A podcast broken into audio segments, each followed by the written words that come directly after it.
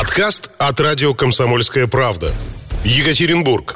92,3 FM. Эм. Утренний информационно-аналитический канал на радио «Комсомольская правда». Главное вовремя. Ну что, мы продолжаем. У нас радио «Комсомольская правда» в Екатеринбурге 92,3 FM, эм, в Нижнем Тагиле 96,6 FM, эм, в Серове 89,5 FM. Эм. Ну и, в общем, говорим сегодня о многих интересных вещах. Андрей Ермоленко рассказал нам, что делать в Самаре, что в ней есть прекрасного, удивительного, даже прямо захотелось. Особенно эти разговоры про чистую водичку Волги. Это прямо хочется. Но! Если вы жадина, и вам лень тратить 3 800 на дорогу плюс по полторы тысячи в день, дуйте на дачу.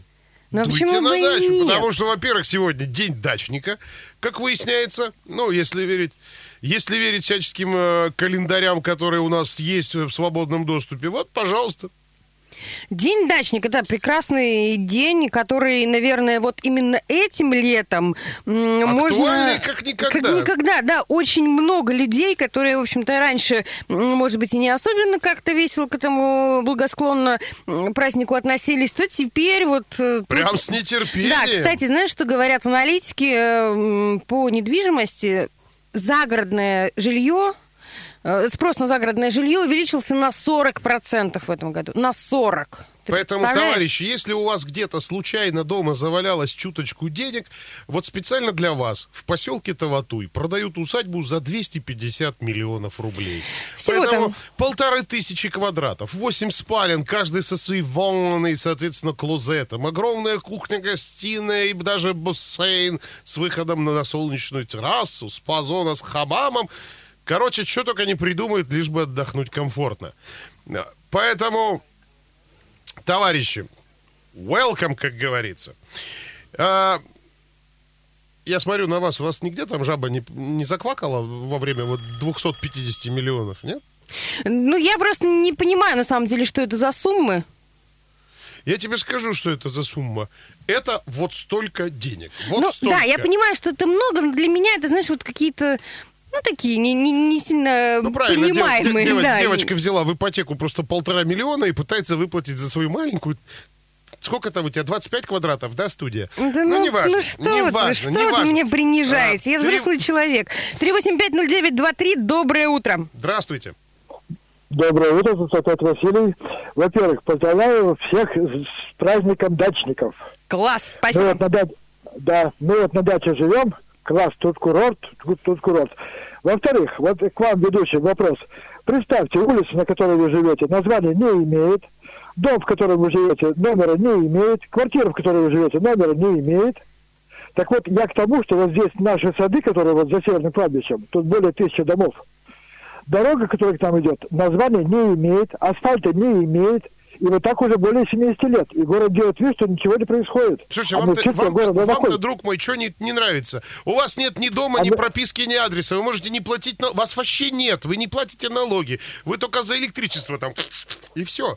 Да, да, да, да. Но дело в том, что я, признались? я, я, и- я и прописан здесь, и живу здесь, и на курорте, здоровье прямо пышет. Подождите, дело подождите, том, Василий, а как- а как скоро- Как вас там прописали-то, если нет ни адреса, ничего? А вот, а вот в том-то и дело. Скорой помощи не объяснить, куда ехать. Пожарным не объяснить, куда ехать. Названия нету. 70 лет уже. А мы в черте города. Слушайте, Это от кирпичного завода 2 километра всего лишь. Асфальта нету. слушайте, ну я вам могу А вот так живем. только один совет. Оставайтесь здоровыми и не поджигайте ничего там у соседей и у себя уж тем более. Да и мангал разводите осторожней. Хорошо, это я к тому, что вот у вас бу- будут великие люди городские, вот вы, вы им эту проблему обозначьте. Что за дела творятся? Почему такое наплевательство на, на людей? Здесь более тысячи домов. Прям жилых, прям вот постоянно живут. Да, да, да, да. Тут движение больше, как почти как на космонавтов. Движение машин, которые здесь живут. И, кстати, наша дорога, которая ид- идет от кирпичного завода, она выходит на Екат. Мимо нас проходит. И она без асфальта, как только на танке ехать.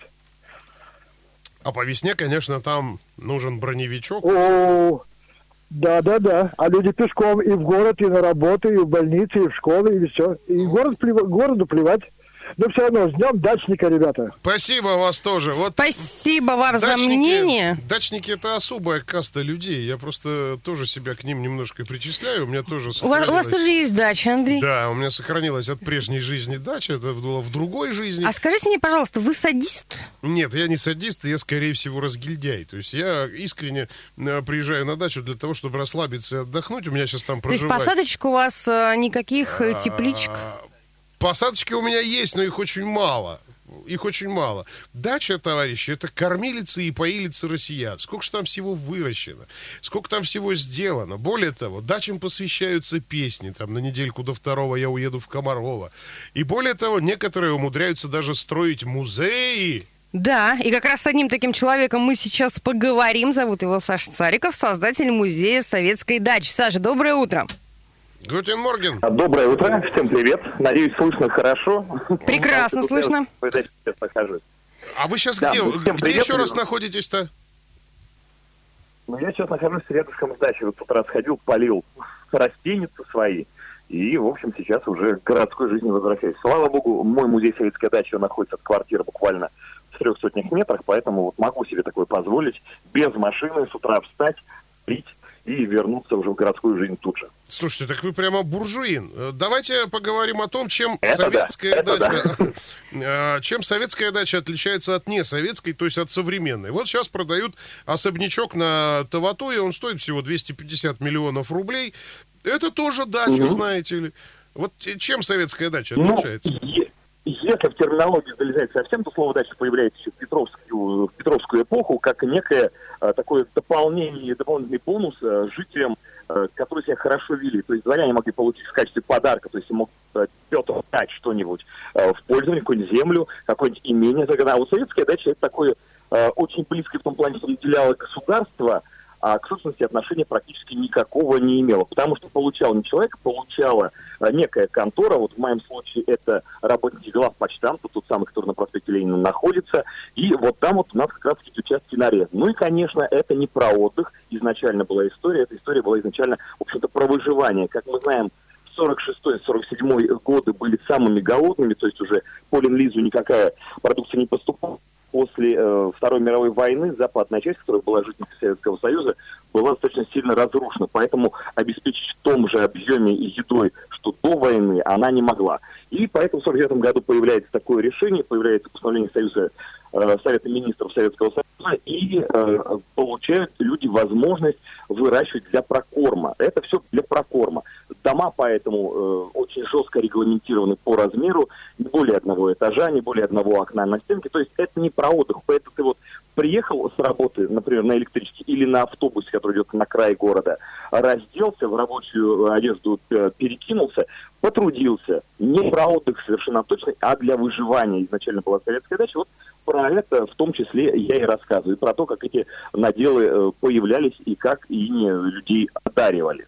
То есть, подождите, вы сами придумали, сами основали на свои деньги вот этот вот музей советской дачи. Э, Правильно я вас понимаю? Да, да, да, все верно. А где Всё он у верно. вас находится? Вот, Ну так, ради интереса. Мне Это, прям... ну, э, во-первых, э, если кто-то из э, наших слушателей захочет э, посмотреть, есть картинки э, музея советской дачи будет, находится он на широкой речке, ближайший адрес городской Анатолия Муранова, 18. Ой, так это вот рядышком там со вот мной. забором. Ну вот, да, в принципе, у нас, с одной стороны, наползает Широкореченский район, с другой стороны, Академический уже ломится буквально за забором дальнего участка, он находится. Это Академический самый район. Так что, ну, уже в городе. Когда-то это, конечно, были выселки, когда-то это была болотистая территория, когда-то последняя остановка, куда транспорт доходил, это была контрольная, и вот оттуда пешочком люди пиликали порядка двух километров на свой дачный участок. Ну, я вот что, фотографии... ну, Ага. да. Фотографии посмотрела, говорю, что такая... Да-да-да, Мгм. говорите. А, Да, э, если говорить про цвет, он, конечно, не характерный для советской дачи, но советская дача красили той краской, которую можно было взять в большом объеме и максимально недорого, либо вообще бесплатно, поэтому так много зеленых дачных домиков. Ну, мы знаем, что э, многие прапорщики э, таким образом себе делали небольшое состояние, в общем, раздавая за что-нибудь краску для, предназначенную для военной техники. Поэтому зеленых там э, в, регио- в, в регионах, где в основном сухопутные войска, зеленых дач много, а там, где морск- морской флот базируется, там очень много серых и синих дач. Так что все, все очень логично. Э, а у меня дача красного цвета, но я ее специально такой сделал, чтобы она, в общем, была э, туристическим объектом, чтобы ее было хорошо видно и в том числе издалека. Ей не надо мимикрировать, ей надо краски выделяться. Вот ее отличие от э, советской дачи. Ну и к тому же у меня двухэтажная, это уже когда послабление пришло, это уже эпоха э, Хрущева, тогда уже и с этажностью дач не боролись, и это, сама дача перестала быть только средством выживания и применения каких-то сил горожан для того, чтобы себя прокормить. Она стала уже таким местом досуга. Э, Поэтому можно глянуть фильмы. Например, есть фильм «Дача» замечательный, который рассказывает как раз уже про эту часть истории советской дачи, когда она стала не просто источником еды, но еще источником такой радости отдыха. И отдыха, и вернее, и фантазии, потому что, насколько я помню, дачники строят кто во что гораздо. И в два этажа, некоторые в три, некоторые куда дальше. Суть-то не в этом. Что интересного есть на музее, э, что интересного есть у вас в музее? Вот давайте об этом поговорим после небольшого перерыва. Оставайтесь на связи. Останьтесь, пожалуйста, на связи. Тема Хорошо. достаточно Хорошо. интересная и забавная. Утренний информационно-аналитический канал на радио «Комсомольская правда». Главное вовремя. 8.46 точное место. Мы сегодня, товарищи, на «Комсомольской правде» вовсю отмечаем День дачника. У нас есть спец. Оказывается, есть такой музей э, советской дачи, который возглавляет Саша Цариков. Саша, доброе утречко. А, да, доброе утро. И мы коснулись по траектории как раз истории всего строили дачи, но это была большая проблема. Поискать э, крупный сетевой магазин за стройматериалами было невозможно, таких магазинов просто не было. Ближайший аналог это был магазинчик «Умелые руки», по-моему, последний года три назад ушел в небытие.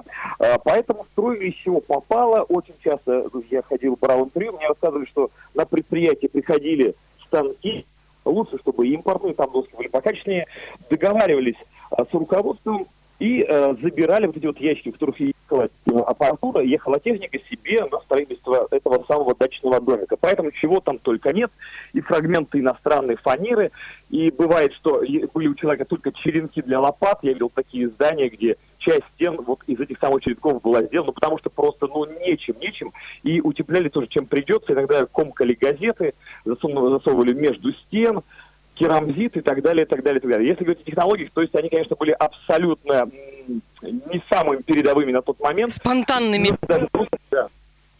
да, это по такому по остаточному принципу как раз таки жилые дома, потому что все лучше у нас уходило в оборонку. Ну да, дай вам Боже, что нас, нам не гоже.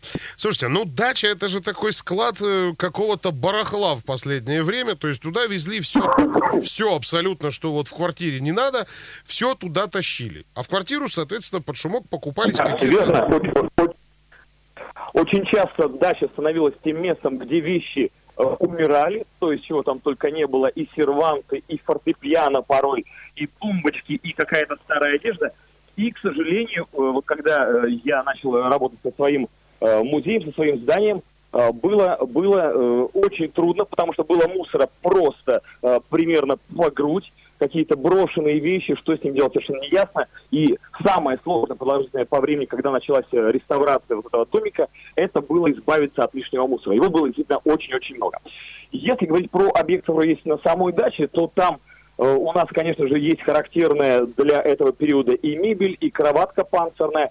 Но самое сложное было найти аутентичные обои. И слава тебе, Господи, э, Гомельский завод обои э, все еще работает, и, похоже, работает все еще по советским лекалам, а, поэтому были куплены рулоны именно этой марки, я уже не знаю, сейчас трудится этот завод или нет, а, но проблема была, как всегда, в самых неожиданных местах. В одном случае была прекрасная бумага, но краска размазывалась, и там такие милые крохотные цветочки, это на втором этаже у меня, они размазывались, поэтому э, был такой розовый след на всех а, обойных рулонах. А во втором случае э, краска была нормальная, но бумага была такой дрянной, что она во время поклейки постоянно пыталась порваться.